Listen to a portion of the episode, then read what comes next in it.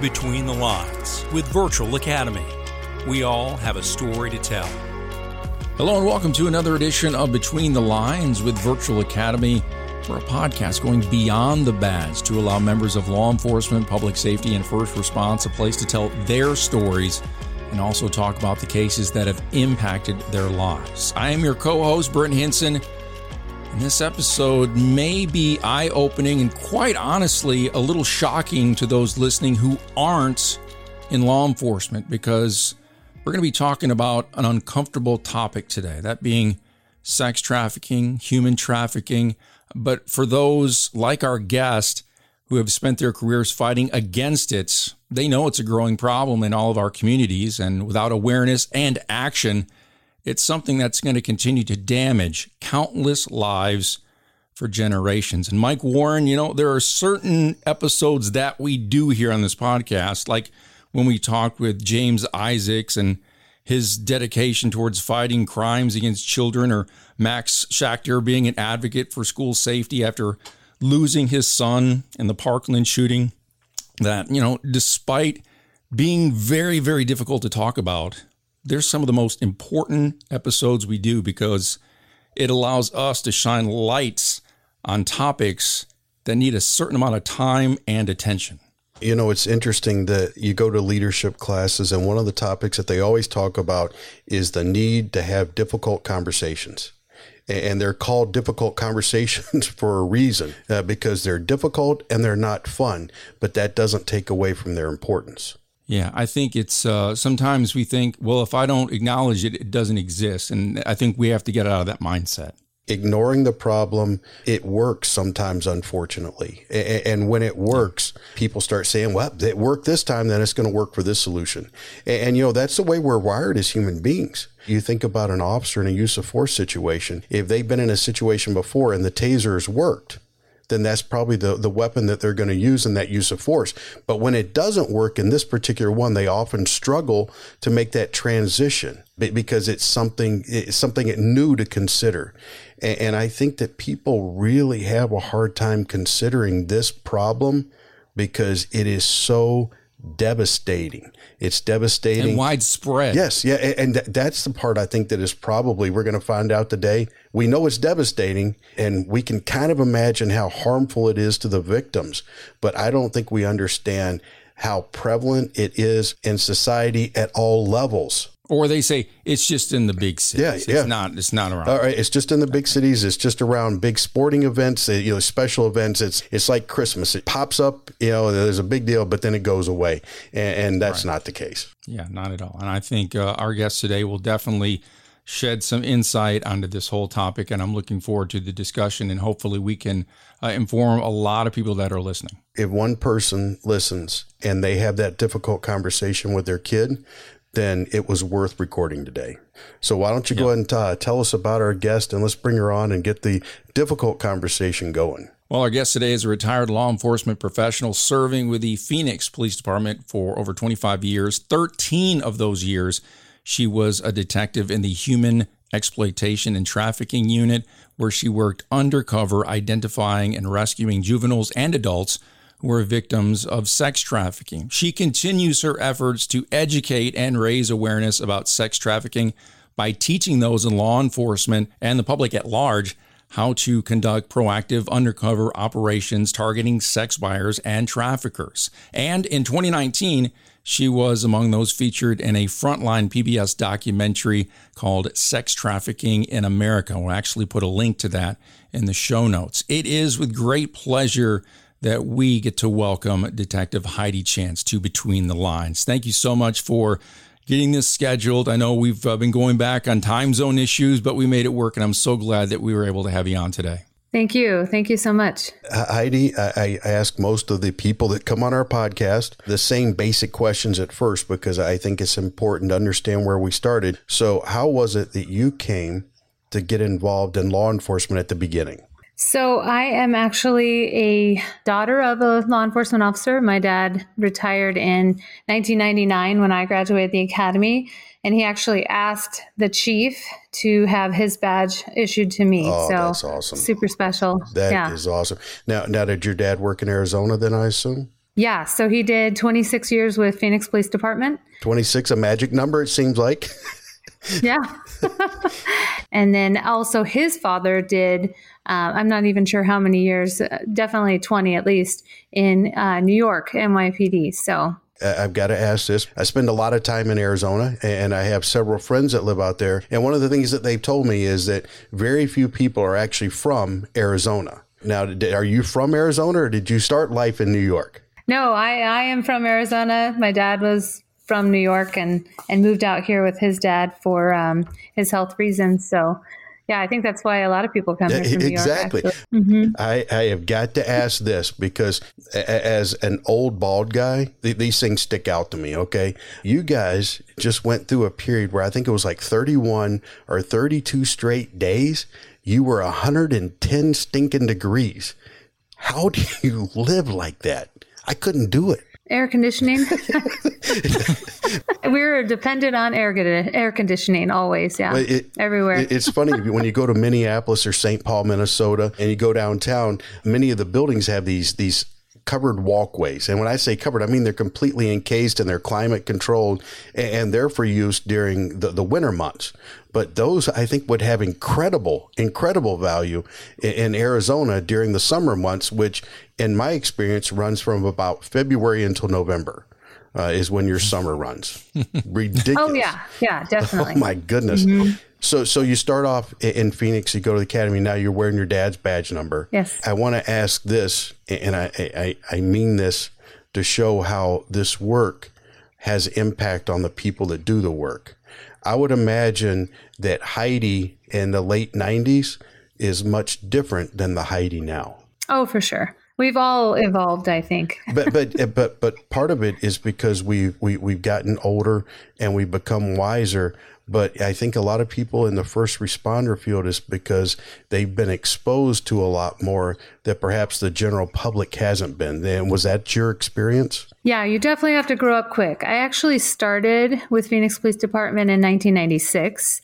I was a cadet, which was like a pre pre-position to a sworn officer. So I had a uniform. I went through an academy, but I wasn't carrying a gun driving a fully marked patrol car, you know, that was definitely what caused me to grow up quickly. And, and so no one can say that you weren't warned. I mean, you, you got a grandpa and you've got a dad that were police officers. You did some work as a cadet. So you had to know kind of what you were getting into. But you become a patrol officer and you start working the streets. Was your perspective on the people that you dealt with, was it different then than it was perhaps 10 years ago? Because 10 years ago you were in this unit was your perspective of the people that you dealt with on a daily basis was it different yeah i mean i definitely was in a more residential area in the first part of my career so we used to joke it's west phoenix if you've ever been to Phoenix, it's called Maryvale. That's that's kind of where the criminals lived.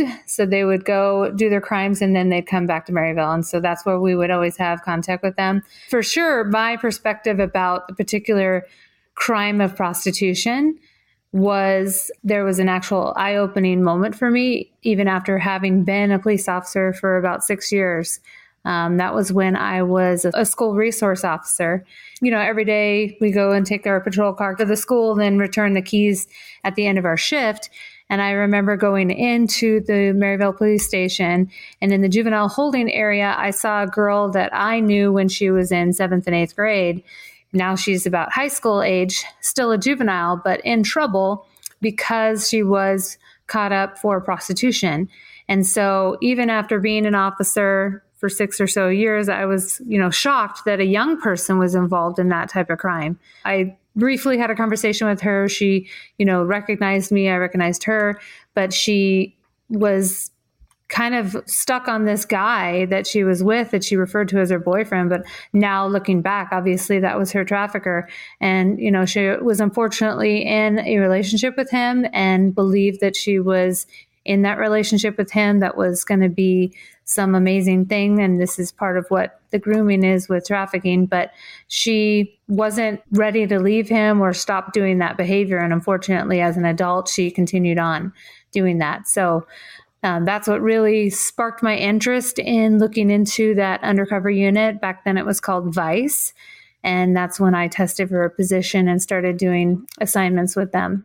What you just said there, it's hard for me now looking back at the way I was at the beginning of my career. For some reason, I could understand why a victim of domestic violence would stay in a situation. You know, they, they talk about, hey, you know, got psychological control, they've got financial control, they've got all these things going on. And I could understand, at least logically, why someone would stay, but I couldn't transfer that over to somebody like this girl that you were talking about that she's why she would stay in a life of crime. I, I, I viewed the domestic violence lady as a victim, but I viewed the girl you were talking about as a suspect.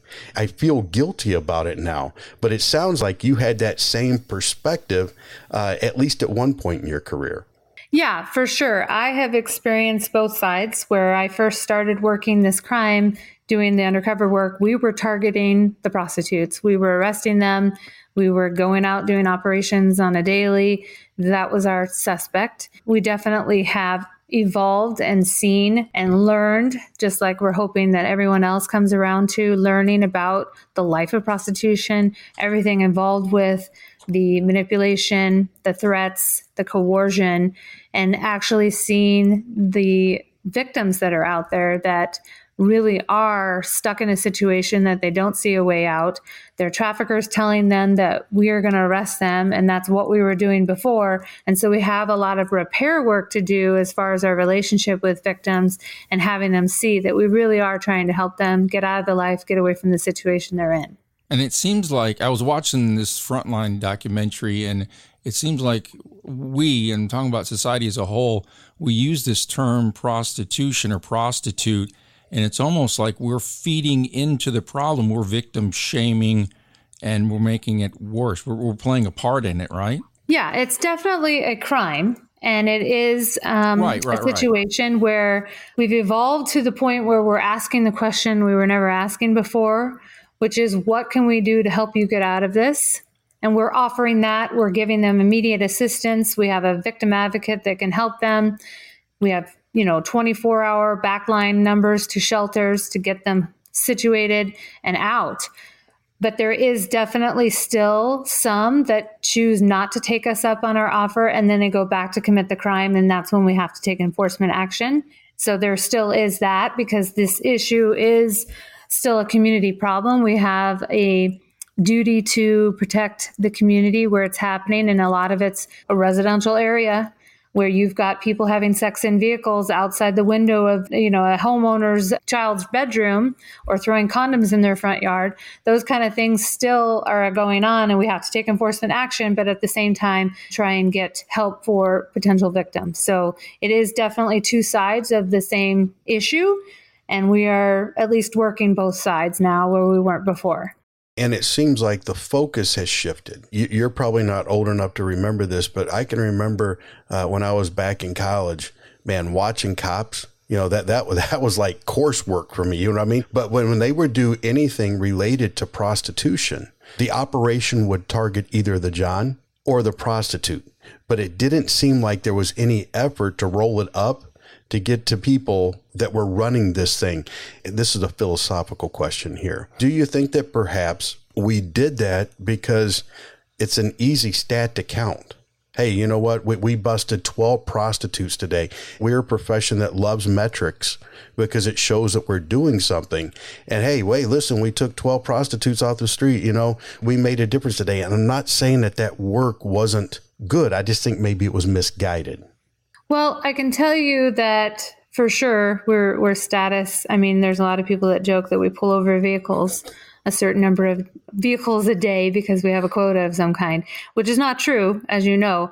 But um, I think the perception is, you know, that we were doing that, and and it is it is a quick, easy arrest. We definitely still target sex buyers, the Johns, because they're creating the demand for this problem in the first place. And we absolutely do operations focused on getting buyers all the time. But definitely, we've evolved into seeing who the real bad guys are, and that's going to be the pimps, which are traffickers. It's just a more professional way to say the name pimp. They are the one and the same. They are the same. And, and I don't know, there's confusion out there as far as the difference between a pimp and a trafficker. They're the they same. market the word differently. They yeah. invented the word, I guess. Right.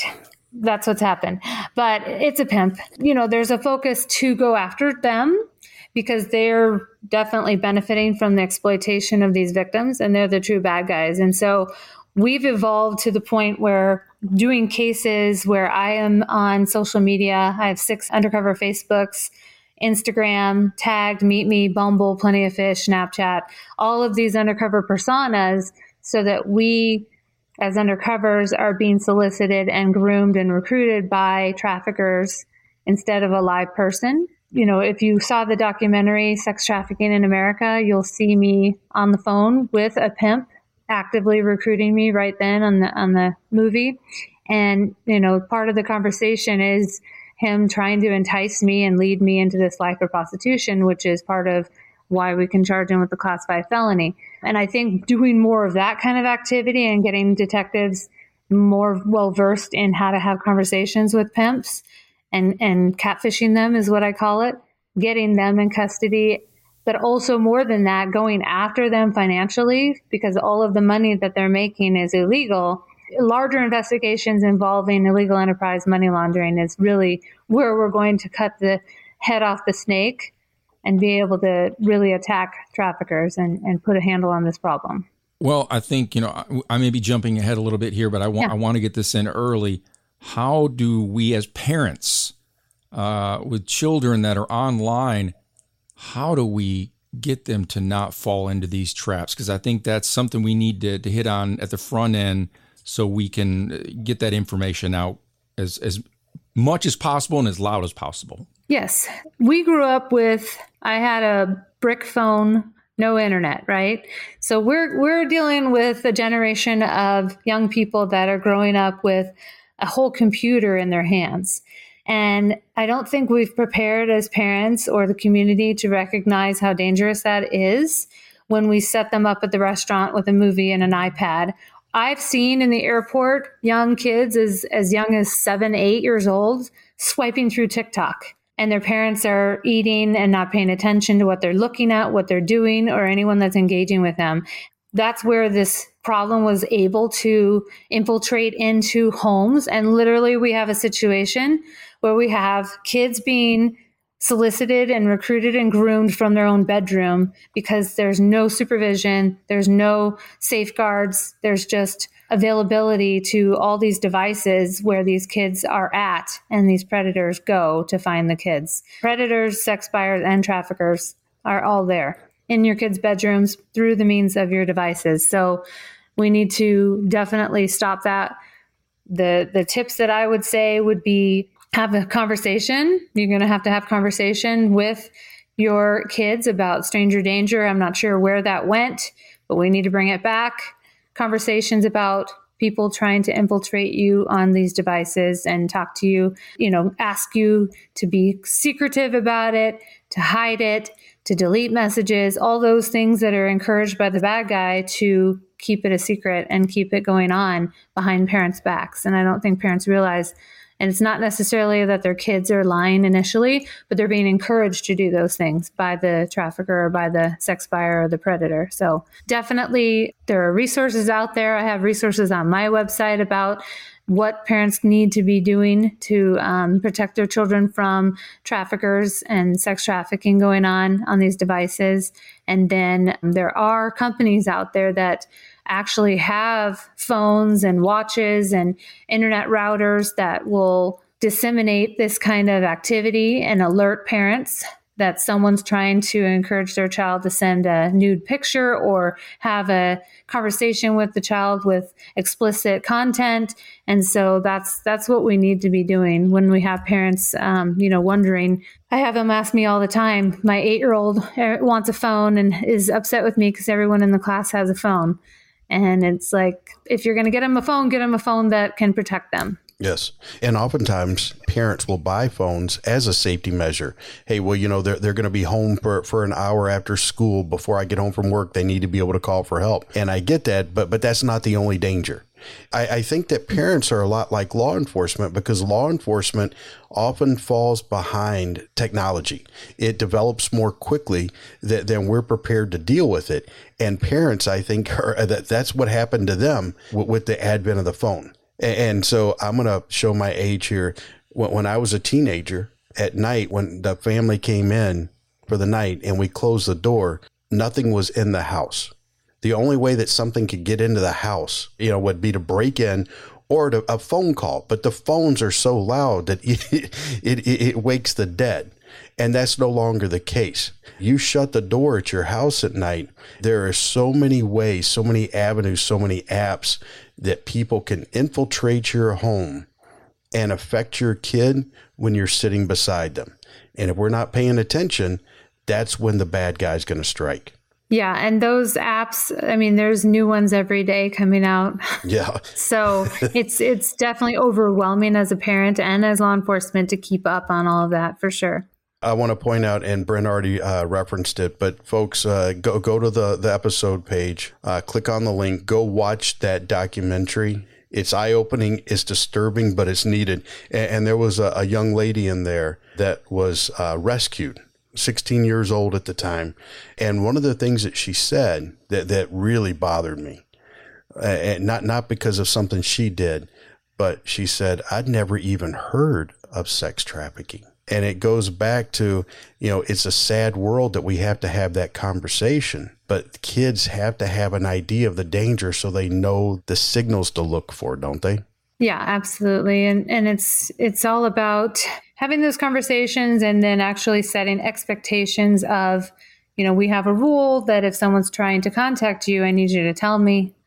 Um, we have a rule that, you know, if someone's encouraging you to take a nude picture or an explicit picture, that those go on the internet and you can never get them back you can never pull them off. And I think that those conversations mean so much, even more than just sex trafficking. Kids that are getting bullied, kids that are committing suicide over things that are happening at school, all of that could be negated if parents were more involved and had conversations in advance. It requires work, but parenting is not supposed to be easy.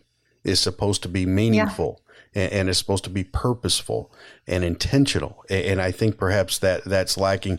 But I want to go back for a second, if I could, to the the transition from calling them pimps to traffickers. If you've ever listened to the podcast, our listeners, they know that I'm a big believer in the power of words because when I hear pimp, I think about somebody sleazy. And, and they are sleazy, but it doesn't it doesn't portray what's really going on because trafficker it, it, seems higher level and more organized and, and more powerful. And i think powerful is how we have to describe the hold that they have on, on these young ladies because you, you, you, talked about the scene where you, you were being asked to, to join. And that's exactly, I mean, what, hey, listen, I'm going to take care of everything for you, making sure that you look and, and kudos to you because you didn't laugh out loud because I wanted to listening to that dude. Hey, I got to worry about your, your nails and how you look. Make sure you get your beauty sleep and everything. I don't think people understand how powerful the hold is that these folks have on on these young women. Yeah, I mean, I when I train about this particular topic to law enforcement and community members, I talk about the manipulation and the isolation, all of these tactics that a pimp and trafficker, same one and the same, use to control victims, male and female. We talk a lot about female because we we have females come forward the most and you know there's different dynamics as to why males don't come forward but there are definitely male victims out there also we just don't have a lot of them coming forward as readily as females but when we have this situation where a trafficker is trying to encourage a person to go with them and, and run away. It's alluring, is what it is. They're luring them away from home, luring them away from the familiar, taking them to an unknown location, taking them where they are kind of feeling like they're dependent on this other person because they don't know where they are, they don't have ID. Part of the control is taking their phone away, and no one remembers phone numbers anymore these days because they're in our phone, right? right you know, imagine being 14 years old, lured away, go with this person. T- he takes you to another state. You can't get on a plane because you don't have ID. You can't call home because you don't know your phone number. Part of the isolation also is they control your social media. So you no longer even can log in. And then the threats, the threats are extremely real. Um, when I teach, I talk about how I've learned that traffickers are the most reliable people you will ever meet. Because if they say they're going to beat you up, they're going to beat you up. If they say they're going to take you in the car, they're going to point a gun at your parents' house. And depending on their mood at that moment, they may or may not fire the gun. They're going to get you in the car, they're going to take you to your parents' house, and they're going to point a gun at your parents' house. You believing that what they say is going to happen is that fear that they create. You completely believe that. And as long as they can keep you on that page of believing everything they say is going to happen, you will stay with them because you don't want to have that inevitable threat to be carried out. The isolation is really, really real for them also, taking them from city to city, state to state. They're very transient. They're moving around constantly because they don't want to get caught by the police, of course. But two, they don't want their victims to get to know a normal person, let's say the hotel desk clerk, because that person might convince them to leave their trafficker. And they don't want that to happen either because that means they'll lose money. And so that's also part of this whole dynamic is the isolation. But it really is a whole bunch of things going on. I also tell people this is their job all day long. They don't have a regular job. They work on being up in your business, knowing everything about what's going on with the victims they have, and then going and trying to find more so they make more money. That's all it is. Obviously, you know, we want to focus on education, awareness about this topic, but also this podcast is about personal stories. And you were undercover for 13 years.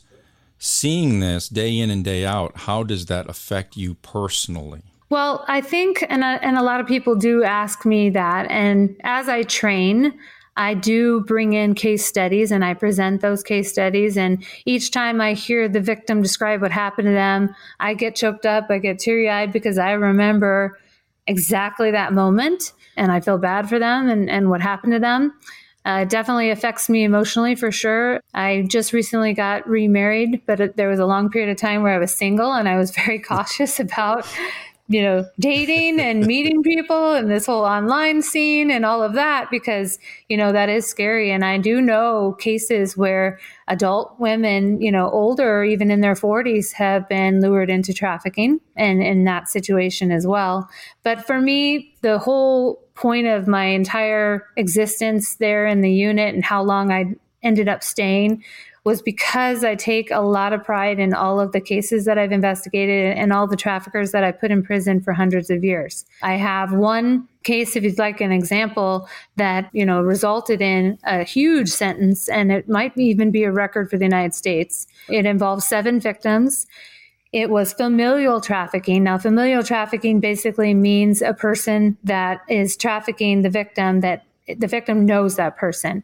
It could be a stepfather, a brother, a cousin. This instance happened to be the, the victim's uncle, but also a boyfriend. And I don't want to leave that out because that's important for people to know too. Familial trafficking isn't just relatives, it, it could be a, a person that you're in a relationship with as well. But this case basically had seven victims two juveniles. The first juvenile was his uh, niece, and he first offended on her by having sex with her when she was 13. Um, she was living up in northern Arizona. Her mother was incarcerated and ended up passing away and she was living with her elderly grandmother, his mother. She doesn't know who her father was. At one point, she thought maybe he was her father because there was some incest going on. So, anyway, she gets in some trouble and has to be brought down to Phoenix to live with him because she kind of got in trouble. So, the grandma and him decided, I'll give her some father influence and have her come down to Phoenix. And so he unfortunately introduced her at um, about 14 and a half to his brothel that he had running out of his house with a whole bunch of other female, adult females. And then there was a 17 year old girl who happened to be his stepdaughter. They were all trafficked for multiple years. She, at 16, almost 17 years old, decided to get out of it and talk to her older sister who barely believed her and luckily called the police that day. But he had the whole family thinking that this victim was a truancy problem, that she wasn't going to school and all this. But luckily, she called the police, and that's what started the entire investigation. Um, this went to trial. It was the biggest trial of my career. It lasted seven months. I testified 11 times. That main victim, when it finally went to trial, she was in her 20s. So it took about five years from the date of disclosure to go to trial. Wow. She testified for 18 days. I told her she's the bravest person I've ever met because she faced her uncle for 18 days. And at one point, she got so upset, she, in front of the jury, ran out of the courtroom off the stand. Um, and had to come back in after she calmed down. But definitely, this individual had a fascination with the story of O, which is a French pornography film and book and it's kind of like the bondage, dominant, submissive. He had done a bunch of awful things to these women, sodomized them with a riding crop with a dildo on it, and beat them and chained them up. And, you know, they weren't allowed to wear underwear. They weren't allowed to cross their legs when they sat down, all kinds of rules. One of the women had a dog collar she had to wear, and she was literally chained to the wall. But anyway, What's unique about that is that in 2015, when we were going through trial, we sequestered 600 jurors, and through the voir dire, we talked to them about the movie and book series that was just released in 2015, Fifty Shades of Grey. Fifty Shades of Grey almost makes, makes that whole scene of bondage and the dominant and the submissive kind of an acceptable fantasy thing. Right. And we want to make sure we found a jury that did not see that as okay to be doing to women. And so we found our jury, and luckily they were, um, you know, an amazing jury. He was initially charged with 130 counts because of the seven victims, two juveniles. The jury deliberated for four days on 105 counts and found him guilty on 101. Wow. Um, the reason why some of the counts got dismissed is because this case went on so long that things that we charged back four years ago, if they can't remember the details to testify about it, it's as though it didn't happen. And so ultimately, 105 counts found guilty on 101, and the jury came back with that, and the and the judge sentenced him to 493.5 years. Oh, that's amazing. Hmm. It's one of those things that I, I don't think that people really grasp how difficult it is to testify in a situation like that. And, and, it's weird because I think a lot of people get it when we're talking about little kids who are, are, the victims of sexual assault. They, they get that, but they often struggle with understanding how difficult it can be for an adult to testify. Because when, when you go and again, folks, go and watch a documentary and you watch this young lady, in some ways, she was very matter of fact about some of the things that happened to her. Oh, yeah, well, that's the room right there. And they, to you know, in that room right there, that's where this guy, he choked me for the first time. Mm-hmm. But when she started talking about having to get up in front of those people who had done that to her and telling that story again, it completely changed the dynamic. And we have to understand that a reluctance to testify doesn't mean that it didn't happen. It just means that it's traumatic. PTSD, PTSI, uh, we recognize it in military and law enforcement, first responders. That type of injury also happens in victims. I think we talked with James. That's victimizing them almost again right? Yeah. So the the main victim that I've talked about, she was 21, I think, and and I spent seven months with her, and I feel that she's stuck at 16 mentally. At least back then. This is in 2015. She, you know, was immature. She was meek, and she didn't have a job. She never drove a car even then, you know, I've, I've since had conversations with her and, and we're Facebook friends and all that. And she's better now, but definitely the trauma that she endured um, really affected her mentally and, and caused her to go back in time as far as mentally. So uh, you brought up another point that, that I picked up in the documentary as well. One of the folks made the statement, I can't believe how, how many fetishes people have. But as society, when we have things like that 50 shades of gray you're talking about having to go through and recognize that th- these aren't normal. And they certainly aren't normal when we're talking about with kids. And we're certainly not talking about it when that person has no choice in the matter. But it just seems like there has been a significant increase in that type of deviant behavior. Is that something that you saw over the course of your time in the unit Yeah, and I would say it's definitely getting worse because there are sites out there like OnlyFans and you know other sites that are hosting literally amateur pornography or pornography at your fingertips. All you have to do is have a membership and pay this person, and they'll make a video for you and send it to you. That is definitely going to be really, really bad. Um, I've already got parents, I've had several contact me and tell me about their 18 year old that quit college and is doing that. And, you know, they're on a contract and they're kind of almost being coerced to do this sexual content or else legal action which is crazy. How could that even be a thing? That's where we're moving right now with these these websites and their ability to exploit victims so quickly and and have it be something on demand uh, for our listeners who, who aren't in law enforcement you, you need to understand how laws are made how, how court decisions are made to address things like you just talked about. It takes a while for this evolution for us to realize there's a problem. Then you have to get somebody that, that understands the problem, that's willing to sponsor and write a bill to try and address this. But just like it takes a long time to get from arrest to court, oftentimes it takes a long time to get from recognition of a problem to being able to do something about the problem. Yeah, and it's definitely also an issue where the internet is not just the United States. And so, like with the SESTA FOSTA Act that was signed by President Trump in 2018, I believe it was, that act took down Backpage. Backpage and the, the adult services section of Craigslist. And that is the websites that hosted a lot of the advertisements of the prostitution ads. But when that happened, unfortunately, all these other websites popped up and they're not in the United States. And so they don't really care about our laws. And, and the internet's a, a free area. It's definitely made it a lot more difficult with all of these non local to the United States entities that are hosting the ability for this kind of activity to explode and you guys referenced that in the documentary how good things have a cost too. You know Backpage goes down but now you got to go and find out what replaced it because it's, it's like when you're doing a dope investigation. Hey you got a dirty phone but when they drop the phone you have to go and find the new number and, and until you do that all this stuff's going on.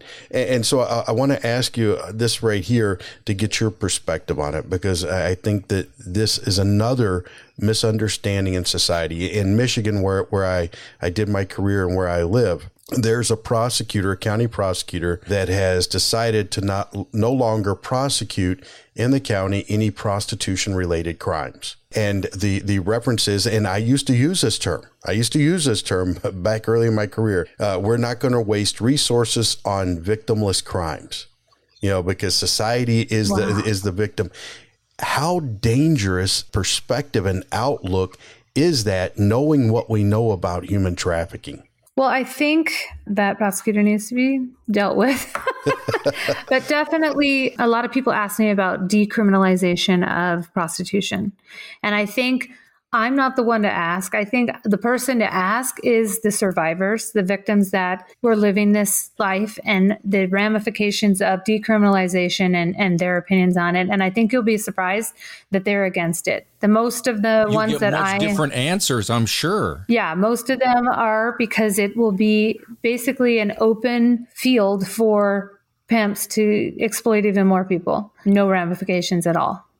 And I think that's the wrong direction. I think we can learn from other countries that have done that. I think there's studies. I think it's Norway. Is it Norway or Netherlands where they decriminalized and it's just blown up and it's even worse of a problem than it was before. And I think we need to listen to survivors and learn from other people's mistakes. Go and listen to, again, referring back to your documentary, uh, Cat. And I wrote it down here. She goes, mm-hmm. I want to have a future. And the folks to get wrapped up in this, I think that the thing that they are probably lacking the most is hope. If there's no hope of the criminal justice system, the one system that should be coming in and providing some avenue of escape, if they say, hey, we're no longer going to do something, then they really don't have any hope. Yeah, definitely. It, there's so much going on with what victims go through and the PTSD, just like you said, the violence that they've endured um, the shame, the lack of support from family, whether it's perceived or it's actually, you know, they've discontinued relationships with the victim, all kinds of dynamics. Really difficult to help them when they get out of the life. And that's why we have a lot of non governmental organizations that help us, like Arizona specifically has the Anti Trafficking Network. We have an organization called Soul Survivor that helps remove the tattoo brands that are put on victims, all kinds of counseling services, survivor victim advocates that actually live the life that come back out. Uh, or that are out and help with especially juveniles that we're trying to rescue out of trafficking because they're in love with this pimp and so having a survivor victim advocate help with that is is huge. Well, Heidi, and I apologize, I don't remember the name of the organization, but there there was a home that that Kat went to. and She had tried living a home, and she went to get some treatment and, and to have this support. And they they were talking to the the one of the workers. They said, "Listen, we're always full." We don't have nearly enough.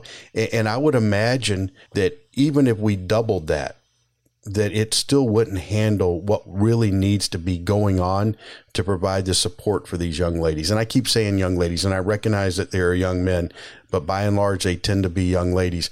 That there's not enough support. With all we have going, there's still a need out there.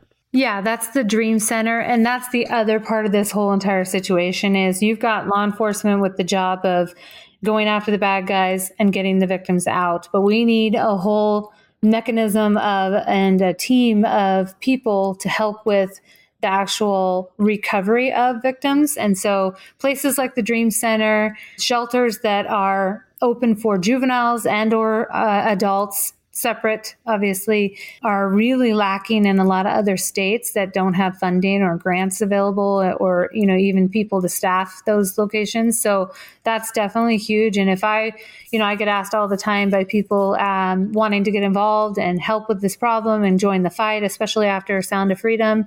Human trafficking is on everyone's mind right now, which is amazing. That's never been the case before. No matter how anyone feels about that movie, at least human trafficking is in people's minds.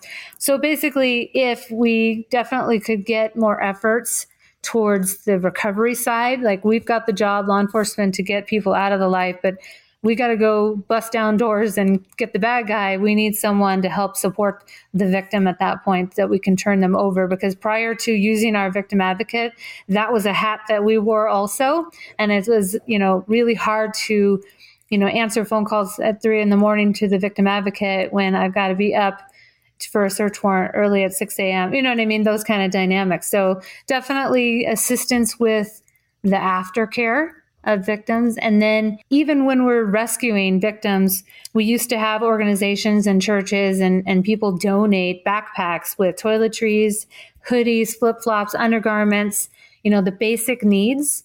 And we could give the kid a backpack or the adult survivor a backpack because they're worried about their property back in the hotel room. And all it is is their makeup mm-hmm. and their their hair tie and their underwear. I mean, that's all it is. And if we can give them property of their own that that belongs to them, that the trafficker hasn't, you know, said is mine, all you have is mine, I can take it away. You know, that's huge. But we don't have the collective ability to get all that. And so if we have organizations that'll collect that and donate that, that that's huge too. And it has to be a mental health thing of almost having to reprogram your brain because you've been manipulated to think a certain way for so long, you have to reacclimate yourself into just being quote unquote living a normal life, I guess. Yeah, and that's that's where we definitely lean on those non-governmental organizations that can take victims to go to job interviews, take them shopping to get clothes for the interviews, help them get their ID, restored, help them with any, you know, minimal charges they might be facing. I mean, that's the whole other part of the situation is we had a victim once that literally had a prison sentence. Her name's Leah Rogers, and she was facing a prison sentence. And myself and the other detective, it was actually her case, but we went to go talk to her. She was almost uh, going to go to prison, but the reason she hadn't talked to us is because her child was being withheld from her and her child became safe all of a sudden and she immediately called and we came down to the prison almost she was there getting transported soon and we talked to her and then that's when she told us everything about what happened that's when we were able to reapproach the judge and get her charges dismissed as long as she committed to a rehab program, getting her out of the life for one year. She's now an author of a book. She travels around speaking as a survivor. We need to be there to support them in the legal regard also with their charges in the past. I mean, there's definitely also the defense that when you were trafficking victim, you were made to sell drugs, you were made to rob people by the trafficker. But there is definitely going to be a line though, because I have had people talk to me about that one case, I think was in the news recently, where these people were smuggled into the country and then they committed a whole bunch of crimes and they tried to claim human trafficking defense it's a case by case each one, but there's definitely some more understanding needed uh, in regards to actual trafficking victims. One of the, the young ladies that was a survivor uh, on the the uh, documentary, uh, she talked about we, we had to remember that they prey upon the vulnerable. For all the ones that are drawn in and are then trafficked, what we often forget is there were some that refused it.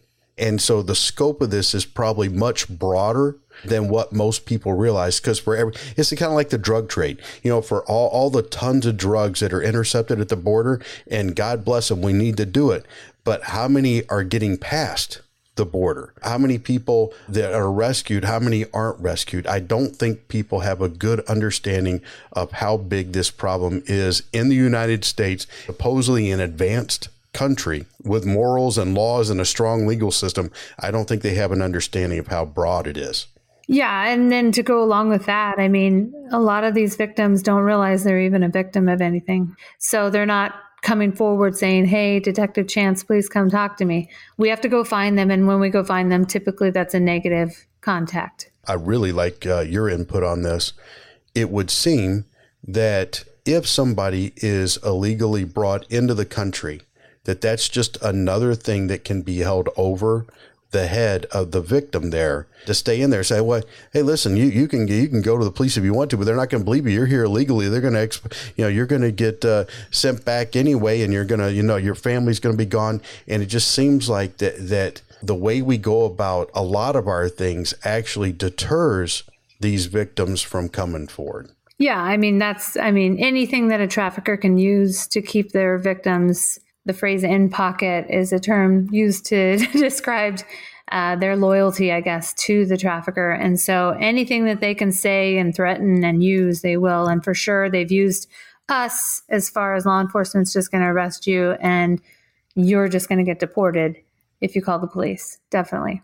Um, there are visas and things that um, are available to actual victims of trafficking. So we, we do have that understanding for sure as far as individuals brought over muggled over from other countries. So that's that's definitely in place already. It's just not something well known. It's not something that local law enforcement like smaller agencies even know that we have access to.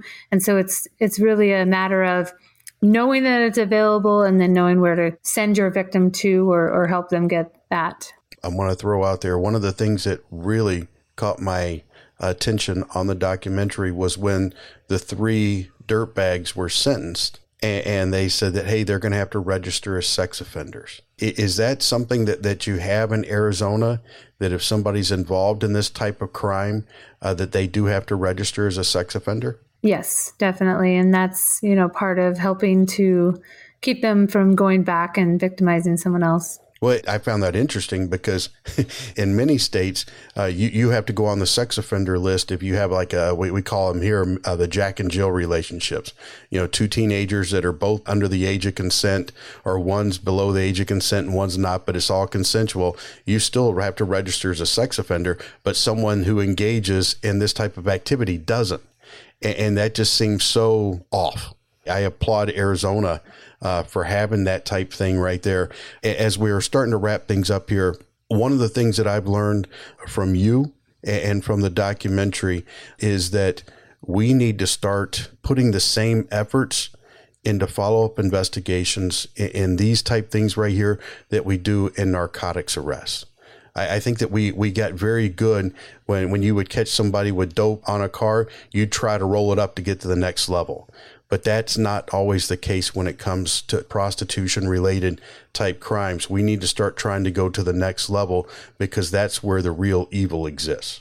Well, I think a lot of that is um, back in 1998 when I was in the police academy, I didn't have a human trafficking class. exactly. Phoenix Police Department, I made the class, I wrote the lesson plan. We only started teaching in the academy our own officers in 2014. Wow. So we have a whole bunch of generations of officers that don't even look for that as you know their first inclination. We're looking for drugs we're looking for gangsters and the pimps know it. I've got a um, facebook live video that i show at the academy pretty much to piss people off because it's this pimp bragging about the five patrol cars that are in the parking lot dealing with whatever they're dealing with and he's bragging that they don't see him. He's throwing money around he's yelling at his prostitute and he's not wrong because we don't see him because we aren't even looking. And so training is huge for that as far as getting officers to even see what's right in front of them. I think we have to talk, start talking about there has to be at least a shared focus when when when our officers are out there. Uh, we're very good focused looking for the bad guy. I think we need to have the same type of focus looking for victims. You, you see signs in airports, you know, hey, if you see anything suspicious, you know, call, call this number right here. But it, it, can't be casual. I think it has to be very intentional and, and it requires proper training. And it sounds like that that's what you're involved in now that you're uh, quote unquote retired. But we both know that you're not fully retired because that never really happens. Yeah. So part of my consulting business is local training to community members, but also a focus on training law enforcement uh, nationally. I travel around and I do virtual as well, training about undercover operations. I just did an operation catching the sex buyer in the act, training for my other other job, which is um, I'm an instructor for the National Criminal Justice Training Center. Amber Alert program through Fox Valley Technical College. And so I've traveled all over the United States actually since 2014, training about sex trafficking, interviewing victims, interrogating suspects, putting cases together. But more importantly, even now, is doing proactive undercover operations, targeting these traffickers and sex buyers, and then doing the investigations on the traffickers financially through the money laundering illegal enterprise means. And so that's what I really enjoy doing. Um, I wish I could do that full time, and I definitely, you know, am available through my website for anyone who wants to seek out that kind of training. If they wanted to find out more information about that training, uh, what is your website? And we'll put it in the show notes, but uh, go ahead and tell our listeners what it is. So, uh, pun intended, it's a chance for awareness.com. My last name's Chance. So, okay. Yeah. So, so you do travel and you do it virtually. So, so there's no reason why somebody who wanted the training, they couldn't get it. Heidi, it's amazing to me when Brent and I get to meet people like you. The job that you do, uh, law enforcement is a noble profession. I, I believe it to be one of the most noble professions. But the people who go out and protect those they are unable to protect themselves psychologically, financially. And the work that you do is fantastic. And as we close, uh, folks, go and watch a documentary, but there's a place in there where one of your partners was on the phone trying to set up a, uh, someone to come and purchase her services. And as soon as she gets off the phone, her, her husband calls and she, she talked about, Hey, you know, how the kids doing? Okay. Well, I got to go now because I got to go talk to this guy about the services that he wants thank you for what you do. Thank you for what you continue to do. You, you do make a difference and it's got to be incredibly rewarding, but it also has to come at an incredible cost to you personally. So thank you for paying that cost. Yeah, definitely. I mean, the unit that I was in, we're very close. We're still very close, even though I retired. And they work so hard. I don't think people realize they switch their hours. They work 18 hour shifts. They are working really, really hard to make an impact on this super overwhelming problem. To our listeners, please take time, watch a documentary. Please go uh, to her website. If you're not a decision maker at your agency or with your organization, and it doesn't matter if you're law enforcement or not, try to get that training in there because it's going to make you personally safer. It's going to make those around you safer. It's going to make the community safer. And that's what we as society should be striving for. Uh, listen, man, th- these topics are always hard, but it's always encouraging to me when we can have the conversations with people who have not only identified the problem, they are working hard to solve it. And that's what we had today. And people need to hear it And uh, Heidi has an abundance of resources on her website that we will link to. Also, uh, there are some uh, phone numbers. Uh, if people are uh, happen to listen and they need to get out of this life and they need help, and we have phone numbers, uh, there are websites, all those types of things are right there. And correct me if I'm wrong, Heidi. I want to make sure I'm giving the right numbers out. Eight eight. Also, you can text Be Free to 233 733. Yeah, the National Human Trafficking Hotline. Uh huh. And then um, I also have a course on my website that the community members could take if they want to get a full. I mean, this was only an hour, but a full instruction on the human trafficking problem happening here domestically in the United States. Yeah. So uh, we on this podcast we like to shine a light on the issues that are taking place in society as a whole, but we also try to offer some sort of solution or some sort of resolution of what we can do to move uh, things forward. And hopefully, by going to your website, by going to the episode page, uh, people can do that. So Heidi, we, like Mike said, I echo what he says. We can't thank you enough for your service for what you've done to make uh, this world a better place. Thank you so much.